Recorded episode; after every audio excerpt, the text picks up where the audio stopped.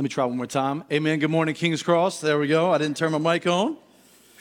Welcome. We are glad you're with us. My name is Clint, one of the pastors of this church, and glad that you've chosen to join us, even on this early service of these two services together on this Sunday morning.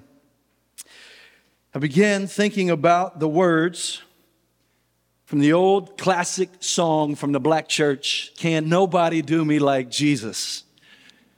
This song is not only a bop, but every Christian, even the most immature of believers, can testify to the truth therein. That indeed, can nobody do me like Jesus? He picked me up, He turned me around. Indeed, He is my friend, the King of the universe and the friend of sinners. There is no love like the love of God in Jesus. Looking at His love, whom He chooses to love how he chooses to love, why he chooses to love. There is just nobody like Jesus. And there's nothing more central to, than, to Jesus and his love than the cross of Calvary. This love, you cannot know the love of God in Christ apart from the cross. You cannot experience the love of God in Christ apart from the cross. The central aspect and revelation of the love of God through Christ his Son is on Calvary's cross. John Stott, the theologian, says the cross is the blazing fire at which the flame of our love is kindled. But we have to get near it enough for its sparks to fall on us. This morning, as we continue our study through Matthew's gospel account, Jesus wraps up his fifth and final discourse and is indeed heading to the cross. The next couple of months, we're going to follow Christ on his way to Calvary. We're going to walk with him up that blessed mountain we're going to see him go to that blessed cross, suffer and die a gruesome death, be buried, and then resurrected on the third day. And then give this commission to the church to proclaim this gospel, this good news to the end of the earth. And so, even right now, if you're visiting with us this morning, and especially if you're not a Christian, I would just challenge you would you commit to journeying, journeying up Calvary with us over the next couple of months? That you would consider if I'm going to make a decision and a conclusion about who Jesus Christ is and what this gospel is and what I believe about him, would you commit to not just this Sunday morning being with us, but instead saying, you know what, if this is the center point of Christianity, if this is the center point of God's love, then I want to follow and learn and grow and conclude what I think about Jesus Christ based on what we learn even in the coming months as we journey up Calvary. This morning, specifically in Matthew 26, we see Jesus head toward the cross. We see the Jewish leaders plot against him, Mary anoint him, even as we read about, and Judas betray him. And there's going to be an especially stark contrast between Mary's affection and devotion to him and Judas's betrayal and greed, his rebellion against Christ. Main point kind of this morning as we think about and begin this march towards Calvary we will learn that followers of Jesus should be characterized by self sacrificial generosity rather than self serving greed. Followers of Christ ought to be characterized by self sacrificial generosity rather than self serving greed. Let me pray and ask for the Lord's help, we will jump into the text. Father, please again, we pray, bless the preaching of your word by the power of your Spirit, even for the glory of your Son and for the good of these people. In the good name of Jesus, we pray. Amen. I have three exhortations for you this morning from our text. Exhortation number one trust the king's plans. Trust the king's plans. Look now at Matthew 26, verse 1. When Jesus had finished all these sayings, he said to the disciples, You know that after two days the Passover is coming, and the Son of Man will be delivered up to be crucified. Then the chief priests and the elders of the people gathered in the palace of the high priest, whose name was Caiaphas and plotted together in order to arrest Jesus by stealth and kill him. But they said, Not during the feast, lest there be an uproar among the people. So again, you see in verse one, Jesus is wrapping up his final discourse with the disciples. We've talked over and over throughout our study in Matthew that Matthew's uh, gospel, some people, some theologians have called it's the discipleship manual of the church. It's built around these five discourses of Christ. He's just finished this final discourse talking about the destruction of Jerusalem and his final return, the day of judgment. And now he turns from those sayings, he finishes all those sayings, and he says to his disciples, cross is coming. The crucifixion is coming. This is actually the fourth time he's predicted his arrest and crucifixion. However, this time he tells the disciples it's soon, it's after two days. He also predicts in this moment to his disciples that the Jewish leaders will have him delivered up to the Roman officials who have the authority to crucify him. So, one of the things I want to point out to you, even in this moment with Christ and his disciples, that Jesus' enemies are plotting in stealth according to Jesus' plans. So, I just want you to catch the irony of this moment. They're plotting in stealth, but according to his plans. We read that the leaders put out this hit on him, but notice the conversation they have. Like, we want to have him assassinated, but we got to do this quietly. He's already come into town. He's already turned over tables in the temple because we were using uh, the religious things that, that are supposed to be drawing outsiders in. We've been using the church to make money, basically.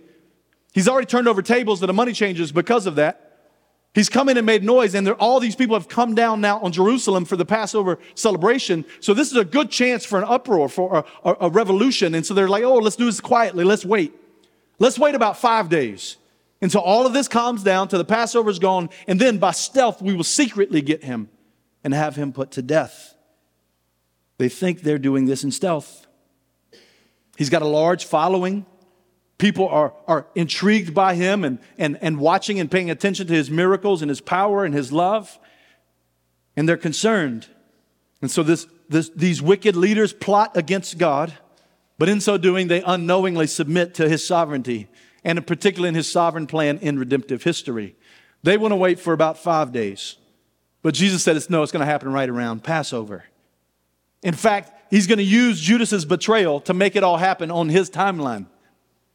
So these religious leaders are plotting against him and they have a plan. Jesus like, no, that's not soon enough. I have a different plan. And I will use someone betraying, even one of my own betraying me in order to accomplish my purposes of redemption. This is a clear fulfillment of Psalm 2. The psalmist says, Why do the nations rage and the peoples plot in vain? The kings of the earth set themselves and the rulers take counsel together against the Lord and against his anointed, saying, Let us burst their bonds apart and cast away their cords from us. But notice the Lord's response He who sits in the heavens laughs. The Lord holds them in derision. Then he will speak to them in his wrath and terrify them in his fury, saying, As for me, I have set my king on Zion, my holy hill. They think they are working in stealth against his purposes. Instead, they are working in service to his purposes. Even one of those purposes that is beautiful and, and ironic is that a part of when he's going to be crucified has to do with the fact that he's going to be and have this Last Supper with his disciples. That this is going to happen around Passover because he's connecting some dots. One of the purposes he has is that he'll eat this Last Supper with his disciples, showing and demonstrating, I'm the fulfillment of all that this was pointing to. Now, just by way of reminder, what is the Passover? Passover is that great celebration Israel had that they would commemorate every year when God delivered Israel out of bondage in Egypt. And he sent all the plagues. And if you remember, the, the final plague was the worst one, the death of the firstborn. And that he sent over the death angel, the death of the first, that Pharaoh would not let Israel go, that he would kill the firstborn. But he told Israel, You must sacrifice a lamb and take the blood of the lamb and paint it over the doorposts. And in the night, when the death angel passes over, he'll see the blam, blood of the lamb on the doorpost, and he will pass over you. Your firstborn will be spared. Those enemies of God will not have done that. Their firstborn will be killed. And finally, Pharaoh in Egypt, after the death of the firstborn, lets Israel go. And this Passover lamb celebration was one then they would again use annually to commemorate God's faithfulness to deliver them through the blood of the Lamb. Well, friends, Jesus is saying, no, no, we're not going to wait till five days after the Passover when this all happens, because I am the Passover Lamb. I'm the greater Moses bringing forth the greater exodus to set my people free, not from bondage in Egypt, but from bondage to sin. And they're going to do it by trusting in the blood of the Lamb. And the wrath of God will pass over them because of the blood of the Lamb. So therefore, this will happen on Christ's timeline, not on his enemy's timeline. All who look to him will be spared from the wrath of God, will never die, but be set free. They're, they want to wait till after Passover, but they aren't in charge. He is. Which reminds us even of what we read last week, John 10 18. No one takes my life from me, but I lay it down of my own accord. I have authority to lay it down, I have authority to take it up again. Now, how do we think about this in application to us? How God governs the world and unveils his plan of redemption might not always make sense to you. But, Christian, you can rest your head on the pillow every single night knowing God is not nervous about anything happening in your life. Every single night you go to sleep and close your eyes and rest. He's not nervous. He's working all things together according to his plan of redemption. And if you're in Christ, that's according to your eternal good, your eternal joy. So no matter what you're going through, no matter how confused you might be according to God's plans, you can trust him. He's got it all held together. He has compassion for you. He sees and understands the pain and suffering you're going through or have gone through. He loves you, but he's never nervous about how it's all going to work out in the end. Even when the wicked sin against you, justice will be served. He sits on the throne and laughs at the wicked. He laughs at their plans. He laughs at their attack against him and his kingdom and even his people. He laughs at the enemy's attacks to prevent him from conforming you to the image of Christ. He who began a good work in you will bring it unto completion at the day of Jesus. No matter what your enemies do to you, he will complete this purpose. Even when his enemies plotted against him to kill him, they even needed his help from Judas' betrayal to make sure they met his timeline. So we find great peace knowing that even our God's enemies are his subjects. They have as much or as little power as he wants them to have. They're responsible for their evil, they're responsible for their wicked sin, but they are not powerful enough to thwart his plans. What does this mean for his children? What does it mean for those who look to Christ by faith? What does it mean for sinners who are trusting in the blood of the Lamb to take away our sins? It means Romans 8 28 and 29 is true. And we know that for those who love God, all things work together for good, for those who called according to his purpose. For those whom he foreknew, he also predestined to be conformed to the image of his son in order that he might be the firstborn among many brothers. No matter what we go through, no matter how his enemies treat us, somehow, in some way, in the end, it will be used by our good king for his glory, for the advance of his kingdom, for our eternal joy, and our current transformation into his image. We can trust the king's plans no matter what his enemies do. We can say with the psalmist, The Lord is on my side. I will not fear. What can man do to me? Trust the king's plans even when you don't understand. The scene is set. Christ has prepared his disciples. The cross is coming. His enemies are plotting, but he's in control. Now, the next scene is not in chronological order. So if you compare this with John chapter 12 and, and Mary's anointing at Bethany, you're going to see some things that, that are details. And you might get concerned, like, oh, is this a contradiction? No, no, no. Throughout our study in Matthew, We've seen and learned Matthew organizes things with a theological agenda, not a chronological one. John's ordering some things chronologically, where Matthew's ordering, ordering some things theologically. And so, what Matthew's going to do is he's going to contrast this anointing of this woman, uh, anointing Jesus and her generosity with Judas and his betrayal, his greed. So, he's intentionally putting these things, two things together to show us something and teach us something. Again, contrasting Matthew's or Mary's uh, generosity with Judas's greed. Second exhortation then treasure the king's grace. So trust his plans and treasure the king's grace. Verse 6. Now, when Jesus was at Bethany in the house of Simon the leper, a woman came up to him with an alabaster flask of very expensive ointment, and she poured it on his head as he reclined at table. And when the disciples saw it, they were indignant, saying, Why this waste? For this could have been sold for a large sum and given to the poor. But Jesus, aware of this, said to them, Why do you trouble the woman? For she has done a beautiful thing to me. For you always have the poor with you, but you will not always have me. In pouring this ointment on my body, she's done it, she has done it to prepare me for, for burial. Truly I say to you, wherever this gospel is proclaimed in the whole world, what she has done will also be told in memory of her. Now, before we get into this, I just want you to notice the characters in these seven verses. So just pay attention to who all's present in this interaction. First, there's Simon the leper. The interaction happens at his crib. We'll talk about him more in just a minute. Second, there's this woman who we learned from the other evangelist is Mary, who demonstrates this extravagant act of devotion by pouring out this expensive ointment on Jesus. Thirdly, there's the disciples who are upset by the whole thing. Like, wait a minute, you know how expensive that was? You know how many people that could have fed? You know we, what we could have done to the poor with the money and resources if we would have sold that? What a waste, they say.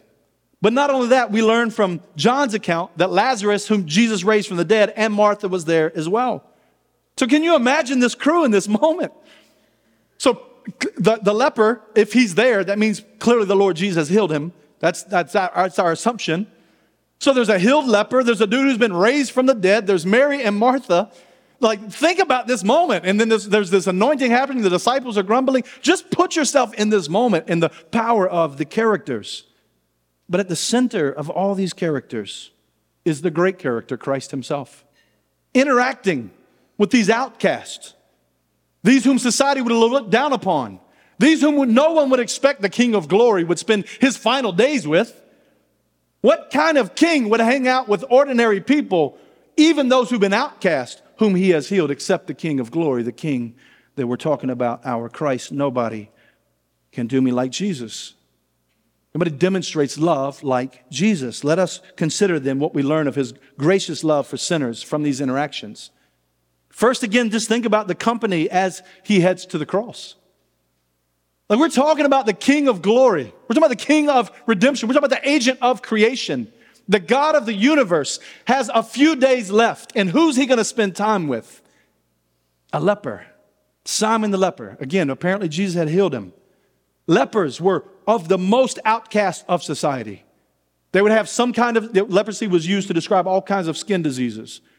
They were not allowed to be in a camp. They were not allowed to stay among the community. They had to be outside the community in a, in a, in a place for lepers, a leprosy kind of commune, where they would be together, ostracized, kicked out, removed away from all their loved ones. Even when they would be around loved ones, if anyone was around, they'd have to yell out, unclean, unclean, to let everyone know ceremonially I'm unclean, but also I'm a threat to you. And if you run into me and you touch me, you will become unclean. So stay away. You understand the pain of being one who literally has to tell everybody, never come near me, I'm too unclean. But not so with Jesus.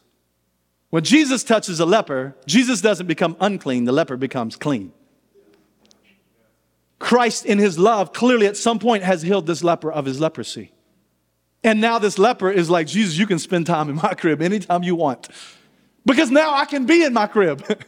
I can be with my beloved people, and I can be with the beloved King of the universe, the one who healed me. The King of all kings is headed to the cross to redeem fallen humanity and his company before this utmost important moment in human history. Surely could sing, Can't Nobody Do Me Like Jesus.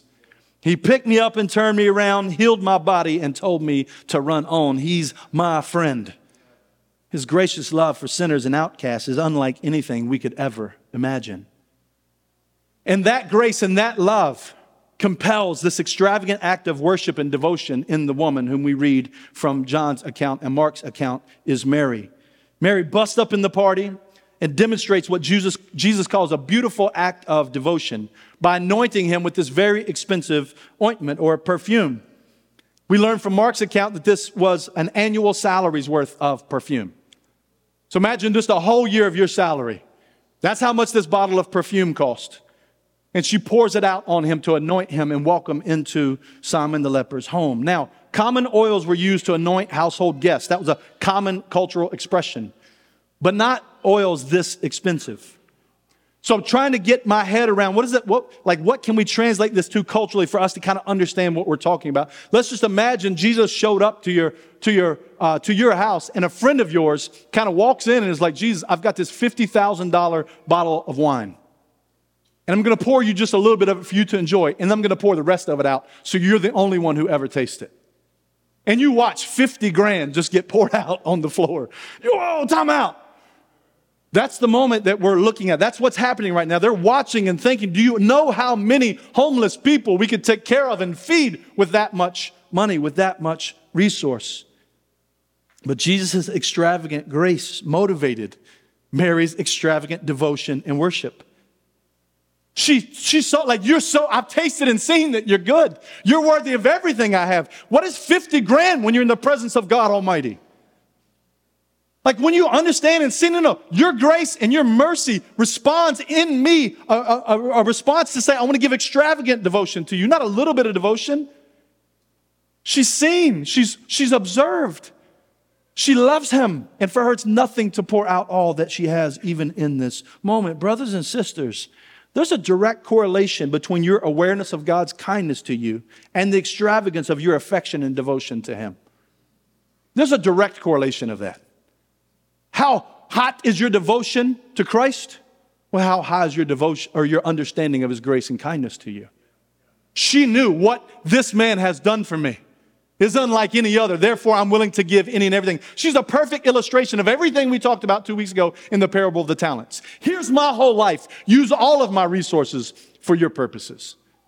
All in for the glory of Christ. Those who are aware of God's wrath that we deserve, those who are aware of God's grace that He's given, are those who are most filled with affection and devotion to Jesus that leads to a joyful sacrificial service.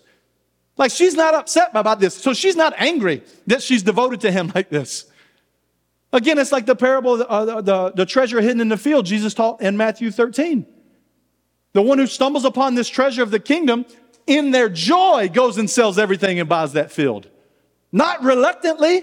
No, no, no. She's found a treasure greater than any other treasure in all the universe. It's no problem to pour out this expensive perfume. But Jesus' disciples miscalculate the gravity of this moment and even Mary's worship in this moment. Again, look at verse 8. They're upset.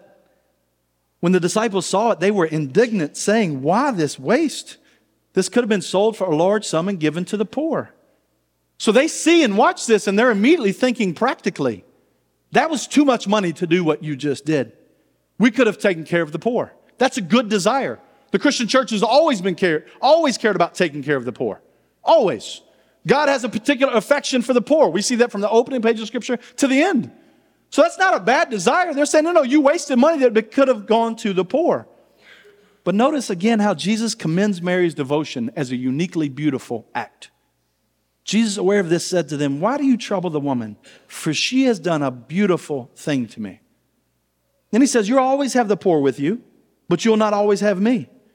In pouring this ointment on my body, she's, she's done it to prepare me for burial. Truly, I say to you, wherever this gospel is proclaimed in the whole world, what she's done will also be told in memory of her.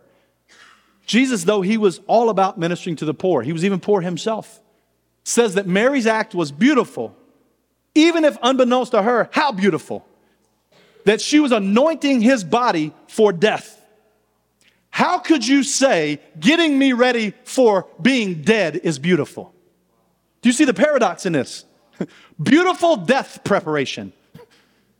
It doesn't even quite seem to make sense to our natural minds. How would you say this is a beautiful act when she's getting you anointed and ready to be crucified and beaten to a bloody pulp to be killed? How is prep for death beautiful? Because it's through the death of Christ that sinners are able to have eternal life. What she's doing in this moment is not merely an individual act of worship, though it is. But Jesus is like, no, no, there's a moment going on in redemptive history. She's not even aware of how beautiful this is. She's just being a faithful follower of Christ, saying, I'm grateful for your grace, I'm grateful for your love, and I'm responding with all that I am. But Jesus says, This is so beautiful because you don't understand. I'm about to suffer and die for all sinners, and I'm going to raise on the third day so that any who would repent and believe can have eternal life. This is beautiful. This is beautiful preparation for death. God's Son will die on the cross. Therefore, this was not an act of waste, but an act of worship. And again, our sister surely had no idea the gravity of what she had done. And yet she's now a hero of the faith. And Jesus makes a promise. No, no, no. This is so beautiful. Wherever the gospel goes all over the globe, her story is going to be told. And you hearing it this morning is him keeping that promise. He demonstrates, you know, the faithful acts of my people who I work through, even when they don't know the glory of what they're doing, demonstrates God's sovereignty and His kindness and His grace and His love going to sinners and moving through sinners to bring about even His own redemptive purposes. It's one of the things you know about God the more you read the scriptures. God's grace loves to use the least expected in the greatest of ways. He just, that's just how God likes to work. He loves to use the nobodies so that everybody realizes he's the one who did it. He loves to do this. And suddenly she's just like, I was just worshiping Jesus. Jesus like, no, you was getting ready for all of redemption. he loves to use nobodies to demonstrate his grace and his mercy at work in and through. And his grace also then produces generous disciples. Again, think about the parable of the talents from a few weeks ago. We're to be all in. All of our time, all of our talents, all of our treasures used for all of His purposes. When you see His grace and His mercy, you say, My whole life is yours. Not like this part of my life is yours. My whole life is yours. Do as you wish. And think about the contrast to the rich young ruler. You remember the rich young ruler in that interaction? The rich young ruler comes up to Jesus like, What good must I do to inherit eternal life? They have his interaction about the law. He's like, I did all those good things. And Jesus is like, Oh, really? Bet it up. Go sell everything you have, give to the poor, then come follow me. And what, what, what's the rich young ruler do? He walks away sad. Because clearly Jesus was not his treasure. He had another treasure more valuable than Christ.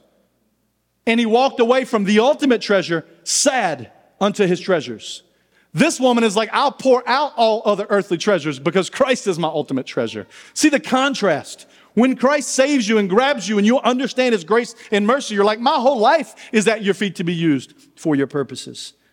This is why Paul says in Romans 12, 1, I appeal to you, therefore, brothers, by the mercies of God, to present your bodies as a living sacrifice, holy and acceptable to God, which is your spiritual worship.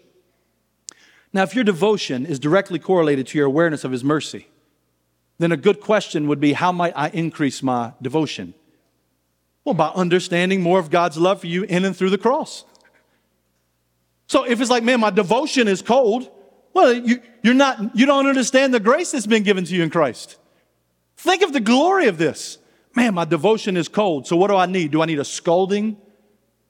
Do I need somebody to beat me up and make me feel really bad about myself? No, no, no, no. You need greater pictures of God's grace to you. You need to see more beauty in Christ. You need to see more of His grace and His love and His mercy and His kindness. That's what's going to uh, grow in you a devotion for Him. Again, Paul in Romans 2 4, do you not know His kindness is meant to lead to repentance? It's God's grace in you and to you that suddenly you're like, oh, like I don't want to sin against this God. He's too good to do that. I want to flee from that. I want to run to Him. So, how do you grow in your devotion? Grow in your understanding of God's mercy to you in Christ. So, go to the common means of grace. Go to the scriptures. Read your Bible, not to get God to be happy with you. Read your Bible and see all that God did in order to make him permanently happy with you forever, not because of anything you did. And how you can't lose it. Christ purchased it for you. And see, this love is constantly coming. Go to his word, not to check off a box. Go to his word to receive his grace. Go to prayer. Not because he's angry you haven't been praying enough. Go to prayer because He's your gracious Father who's listening in response to the prayers of His children, and He wants to hear from you. And pray. Commune with the saints. Not to check off I went on Sunday morning and did my religious deed for the week. No, no, I want to be with God's people. I want to hear this truth. I want to meditate on His grace. I want to grow in His grace. I want to help other people grow in His grace. Go to the common means of grace, the word and prayer and communion with the saints, and say, God, help me see more of your love and your kindness. Can you imagine how glorious heaven will be as we exchange stories of devotion that God produced in us and through us, and then learn how God's good providence used that to do things we weren't even aware of? Like, can you imagine getting to have a conversation with Mary? Like, what were you thinking? Like when they were trashing you because you wait, like wasted all that perfume, like, like were you insecure? Like, oh, did I mess up? or did you know? It was like, what, what was going on in that moment? And then when Christ died, and you and you saw him suffer and die, and then when he rose and you you witnessed his like what were you thinking, Mary? And can you imagine how we'll find out? Man, that one time y'all were having lunch in this restaurant and y'all prayed together. I was watching, that encouraged me. And I, and I thought, you know what, I'm going to pray for the first time in my life. Then I started going to church and I ended up becoming a Christian. And I'm here just because I saw you pray at a restaurant. Like when we get together and see how God's redemptive purposes are so much bigger than we understand and how He uses small acts of devotion in response to His grace, it's going to be glorious. Heaven is going to be so wonderful. Treasure the King's grace, for there's nothing better. Third and final exhortation be, beware of greed. Beware of greed.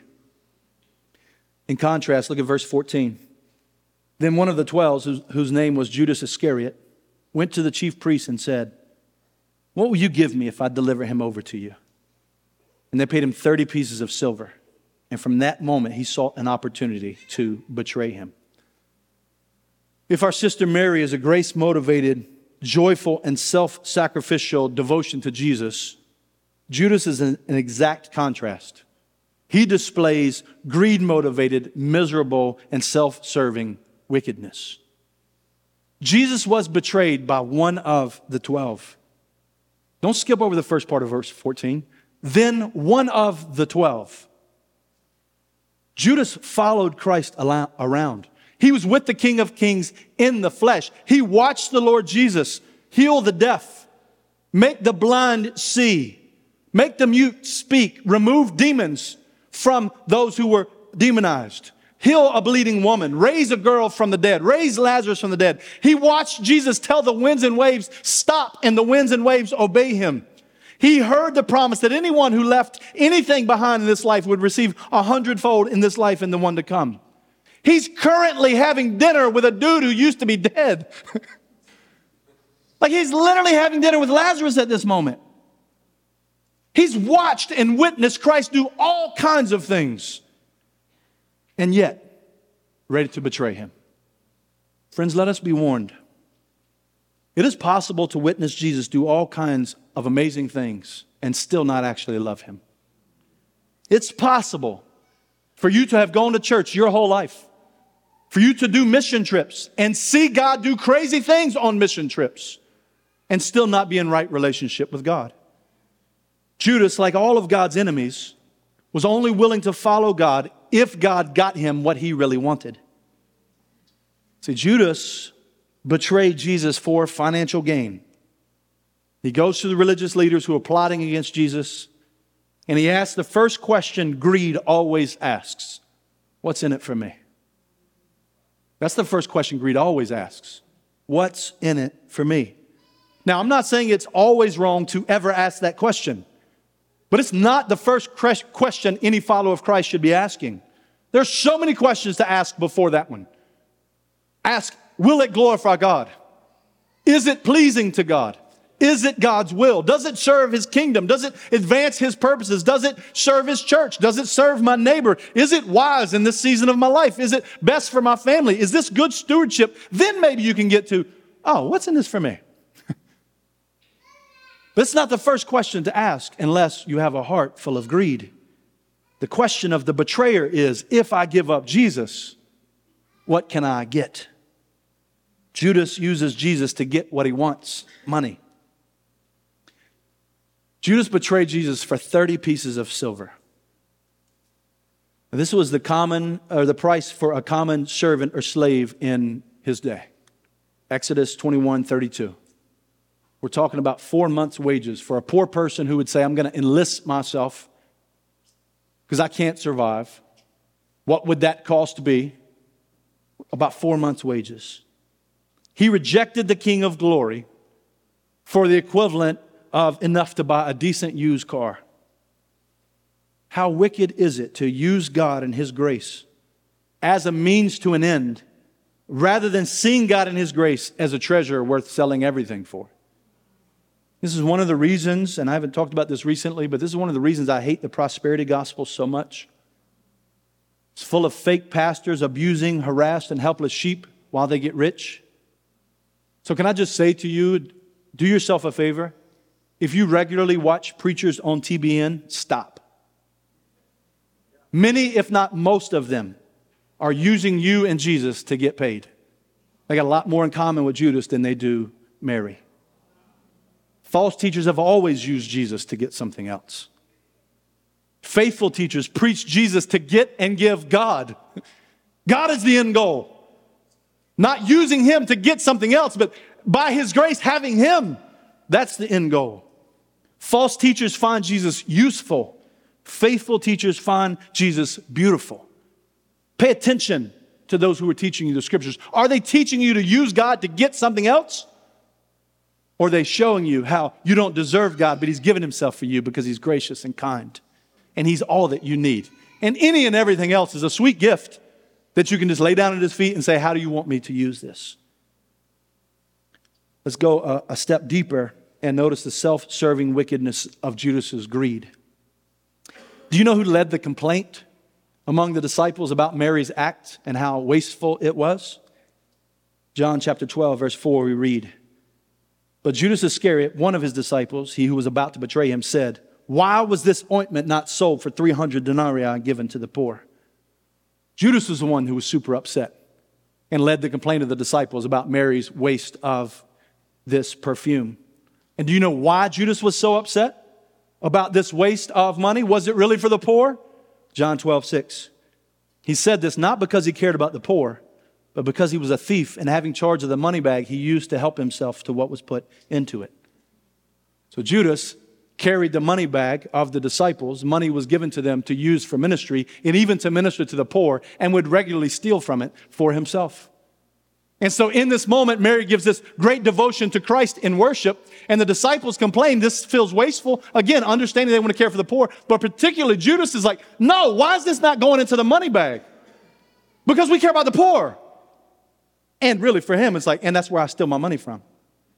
So notice the wickedness and self service of Judas's betrayal.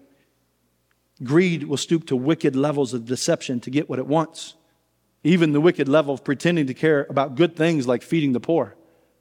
This is what Jesus said in Matthew 6 24 No one can serve two masters. For either he will hate the one and love the other, he will be devoted to the one and despise the other. You cannot serve God and money.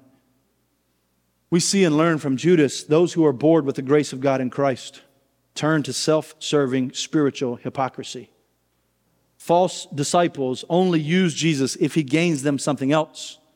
But eventually, once the false disciple realizes Jesus won't submit to my will to give me what I want, they're willing to betray him. You see this even now as people abandon their faith. Nothing's new under the sun. No, no, no. I want Jesus as long as he gives me that. He don't give me that. At some point, they're going to be willing to betray him in order to get that. This is what we see in Judas, this is what we see even now God's grace being betrayed because of greed. The contrast between Mary and Judas is stunning. Those who understand the king's grace offer him all of their lives, including their prized possessions. Those who reject the king's grace will only offer a portion of their lives if he helps them get their truly prized possession. If not, their greed will make Jesus disposable. Judas shows us greed motivates grace betraying devotion to self. Mary shows us that gratitude for grace motivates self sacrificial devotion to Jesus. Beware of greed because it can lead you to betray the King's grace. I conclude this morning by asking you what is motivating you this morning? Is it greed? Greed motivates you to use God to get what you want, be it money or applause or power or control, success, fame, pleasure, whatever. Gospel gratitude motivates you to use what God has given you to get and give more of God. Gospel gratitude leads you to ask, What can I give? Greed leads you to ask, What can I get? Gospel gratitude leads to joyful and selfless devotion to the cause of Christ. Greed leads you to empty and selfish devotion to self. But really, what I want to ask is ultimately, who's the hero of this passage? Is the ultimate point of this sermon and of this text. Be like Mary and not like Judas. Mary gave a salary worth of perfume as an act of worship to the sovereign king. Judas betrayed Jesus for enough money to buy a used car. Now, as Christians, we certainly want to live more like Mary than Judas. So, yes, be more like Mary rather than Judas, but don't stop there. The ultimate goal of this passage is not merely for you to resolve to be like Mary and not Judas. Remember where we started. Verse 2 you know that after two days the Passover is coming, and the Son of Man will be delivered up to be crucified. Jesus is on his way to the cross to give his life as a ransom to make his enemies into his friends. There's no love like Jesus. Mary just anointed the head that will soon be decorated with a crown of thorns.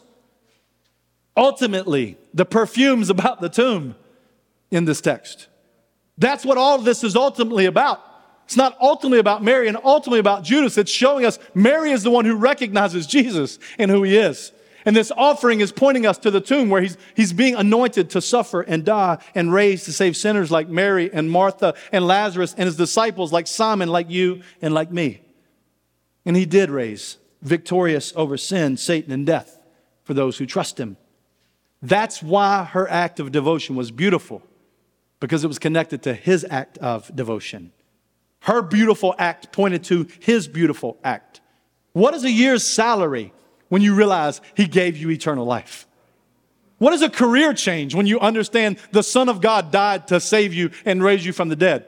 What is giving your life to missions when you're going to be with the King of Glory forever and exchange stories of grace and how he moved throughout redemptive history? What is finding a responsible lifestyle budget, make as much money as you can, and give all the rest of it and extra of it to gospel work? What is driving 45 minutes to come be at church? What is having to go to two services when you have to go to two services? Like, what is all this when you understand the grace of God in Christ? It's just Christians responding to the generosity of Christ. Paul, 2 Corinthians 8 9. For you know the grace of our Lord Jesus Christ, that though, though he was rich, yet for your sake he became poor, that you by his poverty might become rich. We live for him because he died for us to live. It brings us joy to ask us what we can give because of what we've already been given, namely him. So again, followers of Jesus should be characterized by self sacrificial generosity rather than self serving greed. If you don't know this God, this morning, what will you do with the King's grace? Treasure it or betray it? Non Christian friend, we would just say, confess your sin. Ask Him for forgiveness. Ask Him to save you. Place your faith and trust in Christ and have the greatest treasure forever and enjoy life forever with Him and with us. Believers, whatever He's calling you to give to Him, do it gladly because He's already given you everything you need in Him. Can nobody love like Jesus? Trust the King's plans even when you don't understand. Treasure the King's grace, for there's nothing better. Beware of greed, for it can lead you to betray His grace. Let's close in prayer.